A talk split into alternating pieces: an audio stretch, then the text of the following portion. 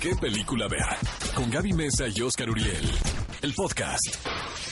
Los protagonistas, sus creadores. De la pantalla grande a tu radio. La entrevista en ¿Qué película ver? de Cinépolis en Exa FM. Amigos, tenemos invitados de lujo, ¿no? Gaby Mesa, Yay, con por Z. supuesto. Los hermanos Robsar acá. ¿no? Iluminando la cabina. Bienvenidos. Por supuesto que vienen a promocionar una película que estábamos comentando Oscar y yo. Pues que se sale bastante de los estándares, un poquito de los estrenos que hemos tenido en cartelera, ¿no? Porque tiene una apuesta no solamente por la, la reunión o el ensamble de, de grandes actores de diferentes generaciones, sino que también pues tiene una producción que está bastante arriesgada. Pues sí, la verdad, eh, digo, estamos todavía con los nervios de punta porque la película se estrenó ayer. Pues fue muy bien, ¿no? Nos ha ido increíble la Increíble. respuesta de la gente en redes sociales. Sí, sí, eh, sí. Que a final de cuentas el público es quien determina el destino de una película y el público habló ayer y, y- y de una manera increíble. Estamos muy contentos porque como dices, no nada más es las diferentes generaciones de actores, sino también es el llevar esta comedia a un lugar donde la comedia mexicana normalmente no va. Es que de eso hablábamos, que luego se parecen muchísimo las comedias entre sí y ya no sabes quién se casó con quién o quién salió en una o quién es primo del otro. Pero esta sí es distintiva. Hay una, app, hay una app que si lo bajas y pones todas las películas mexicanas de los últimos tres años, te hace una película con escenas de todas. ¿Es real? Sí, no, no es cierto. No, Yo- pero yo- yo- yo la verdad no lo dudo. Prendiendo el celular. Pero bueno, aquí, aquí nos llaman, nos llama la atención dos cosas. Primero que es una película de época. ¿Hace cuánto no veíamos una película de época? Es que todo el mundo le saca a recrear un periodo. No, y puedes pensar, ay, es de época, caro, qué flojera, o, o- o se ve aburrida. Pero aquí la onda era retratar esa época, pero con una narrativa visual como si fuera hoy, pero es en los 40. Y eso es algo muy padre para poder tener lo que es la radio, el top del momento de radio. ¿Y qué pasaría si las Kardashians vivieran en ese entonces, casi casi? ¿Qué pasaría si llevas un reality show a la radio en ese entonces? Y pues esa fue la gran premisa que emocionó mucho a Fer y a Mark, los directores. Y pues ahí está el resultado. Y la segunda es el tono también actoral, porque aquí sí es una mezcla como de lo que yo vi, como de screwball, como una comedia también muy física, Sí. ¿no? Como un tipo de humor también muy particular. Es que había una cosa, o sea, yo no sé cuánta gente eh, sea fan todavía de, de- de Mel Brooks, pero Mel Brooks Es lo máximo, es caray. un pionero de lo que es la comedia de época, porque además en su misma película lo que hacía Mel Brooks es que ponía gente que parecía que venía del presente, entonces no encajaban en el pasado, Claro. y tenía gente que era tan fiel al pasado que no entendían el humor del presente. Entonces, eso es lo que logramos un poco. Tenemos a Sophie Cisniega y Mau Isaac que hacen esta pareja romántica, Mau a todo el tono de Tintán, pero al mismo tiempo tienes personajes como el Diablito, que son un poco más traídos de la época moderna, pero puestos en un contexto del pasado, y ahí se genera la enamorado de Frida Kahlo este, y teniendo problemas de, de ahí con Diego porque pues, pues, como que Frida no lo quiere mucho porque tiene dinero pero dice que es Frida comunista. es Liz Gallardo, ¿no? Frida es Liz Gallardo. Por ahí vi una fotografía en Instagram. Sí, no, tenemos. eh, eh, el- el- pensamos cuando platicamos, Mark y yo, en, en el desarrollo de este guion, decíamos, ¿no sería increíble? ¿Qué, qué sería lo peor que te puede pasar si eres Iker Márquez Castillo y estás enamorado de Frida Kahlo y quieres ser comunista? ¿Qué es lo peor que te puede pasar? Pues que Frida te ponga en el friend zone. Exacto, que te ¿no? te Frida. frenzone Frida. Eso es como lo peor. Oye, Porque- dime. Pero, ¿Y ese elenco dónde lo sacaron? ¿En, en qué bar hicieron ese casting? Pues Porque mira, sí está bastante fuerte, ¿no? Es un, es un- no, no en un bar y no una noche. Este, Exacto, este elenco se fue bar. formando por los años. varios bares, Varios varias bares, noches. Bueno, y en quienes ya varios- pasaron así, o sea, en sin varios hacer estuviste casting, tú, ¿no? Oscar Uriel. Pues sí, pero pues ya me vine a hacer ¿Qué pasó, radio, entonces Oscar? me distraje. Pero por ejemplo, el Diablito, Sí. pues cómo no lo invitas a hacer una película como esta, ¿verdad? El Diablito fue, de hecho, el primero que se nos vino a la cabeza cuando Sí. pensábamos en esto. Este.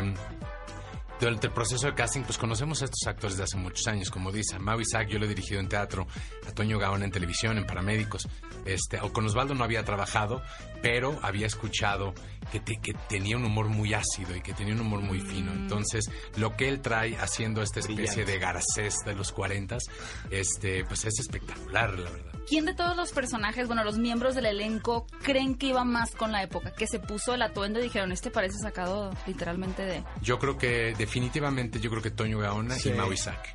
Pero ahora ya lo habíamos visto en Hidalgo también que le iba como muy bien la cosa de época, ¿no? Así es, así Ajá. es. Yo pienso, digo, yo siempre había como una persona que me recordaba a cada uno de ellos. Y, y digamos, eh, Osvaldo Garcés, este, el Diablito Mantequilla, este, el, el Toño Gaona Luis Aguilar. Y, y, y Mau Isaac Tintán. Es como que eso eran los fantasmas que ellos resucitaban, ¿no? Para poder crear esta comedia. Oye, los hermanos Robstar nos van a gobernar también, ¿eh? Próximamente. Está. Monarca. ¿no? Ah, ya. Y seguramente están preparando cuántas películas más. Estamos preparando dos series más. Y viene... Salma Hayek va a presentar. Viene Salma a México a, a- a la premiere y va a ser una cosa increíble. Genial. Increíble, increíble. Yo tengo una pregunta un poquito medio filosófica, ¿no? Pero sé que ese tema de los reality shows funciona a nivel mundial, no solamente en México. Pero hay una diferencia bien interesante, por ejemplo, en series donde ves a la, convivencia de las personas, ¿no? Que te gusta ver realmente cómo fracasan o cómo se pelean. Pero la contraparte disfruta también mucho el público de ver cómo alguien puede ganar. Entonces, no sé la película si va más enfocada a que la audiencia conecte porque quiere ver a uno ganar o porque quiere ver a los otros perder.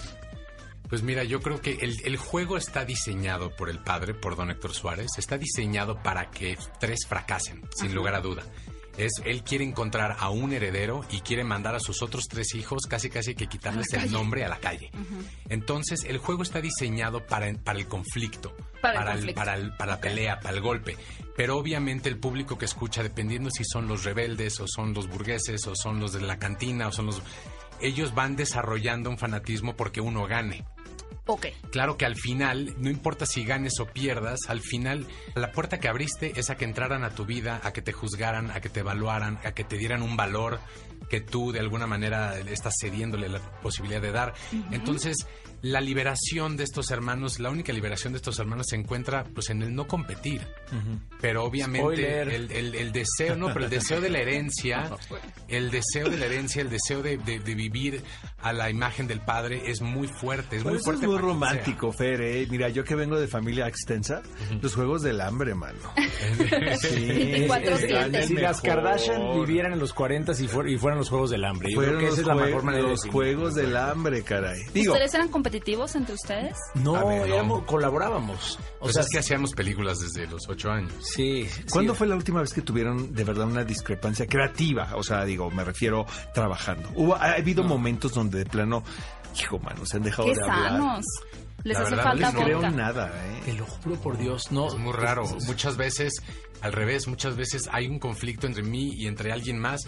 Y Y, hablo a Billy Billy, como ajá. para que, para que De haga la dupla y para que sea referee. Mediador. Y de alguna manera mediamos conflictos individuales, pero así de que Sí, él y si yo, yo veo algo que digo, yo, hijo, esto no me late o que hay algo, le hablo a Felipe y dame tu opinión, porque sé que su opinión no va a ser como, digamos, este, para un lado para el otro por ninguna razón más que por el bien del contenido. Claro. Y eso es como una, un mantra muy fuerte de Lemon, que siempre estamos en servicio del contenido. No, no importa de quién fue qué idea, no importa nada, es, es el contenido. Y creo que por eso también hay, algún, hay un sello. Antes de, de terminar, me contó Osvaldo que llegó don Héctor Suárez y que dijo, así va a estar el tono de la película, ¿no? Grabando sus primeras escenas. Claro. Y ahí se ven. Ah, sí, sí, ahí, se los- Nos- ahí les encargo el changarro. Nos vemos en la Héctor Suárez. premier. Qué tipazo, ¿no? Lo que Eso, tiene. Héctor. Suárez es que Héctor cuando leyó el guion y platicó con Mark y conmigo, a- Héctor dijo, yo conozco a don Lauro Márquez Castillo. Don Lauro Márquez Castillo era mi papá. Y así era, era, era este, este hombre ultra machista, ultra represor, eh, de, alguna manera muy rígido en una época post-revolución mexicana donde los hijos, donde era de, a mí no me importa lo que tu hijo quiera ser de grande, tú vas a hacer lo que yo te diga que seas. Entonces mucho de lo que Héctor le lanza a estos cuatro hermanos y la, y la pauta que marca es un poquito en, en ese tono de, de sí improvisar, sí jugar, pero desde la verdad, desde, desde un humano, desde un personaje. Oigan, niños, los tenemos que dejar ir porque van a seguir con su gira este fin de semana, la gira del éxito en la taquilla. Yo tengo una participación en la película del Mascarita. Sí, señor. En ¡Ay, Matando qué Cabos 2. nervios! Sales con la gran, la gran Lynn Feinstein. Sí, sí, sí. Ajá. Muy bien, ¿eh? Muy no le cobramos nada. Nada, pues Manolo Caro tampoco nos cobró para mentada de padre. Y Claudia, mi mujer, sale Claudia también. Sale de esposa de Manolo. En, mentada amiga, de padre. Mejor amiga. Ah, mejor amiga, claro. Niños, siempre un placer. Gracias. Ve a Cinépolis y utiliza el hashtag qué película ver. Escúchanos en vivo todos los sábados a las 10 de la mañana en Exa FM 104.9.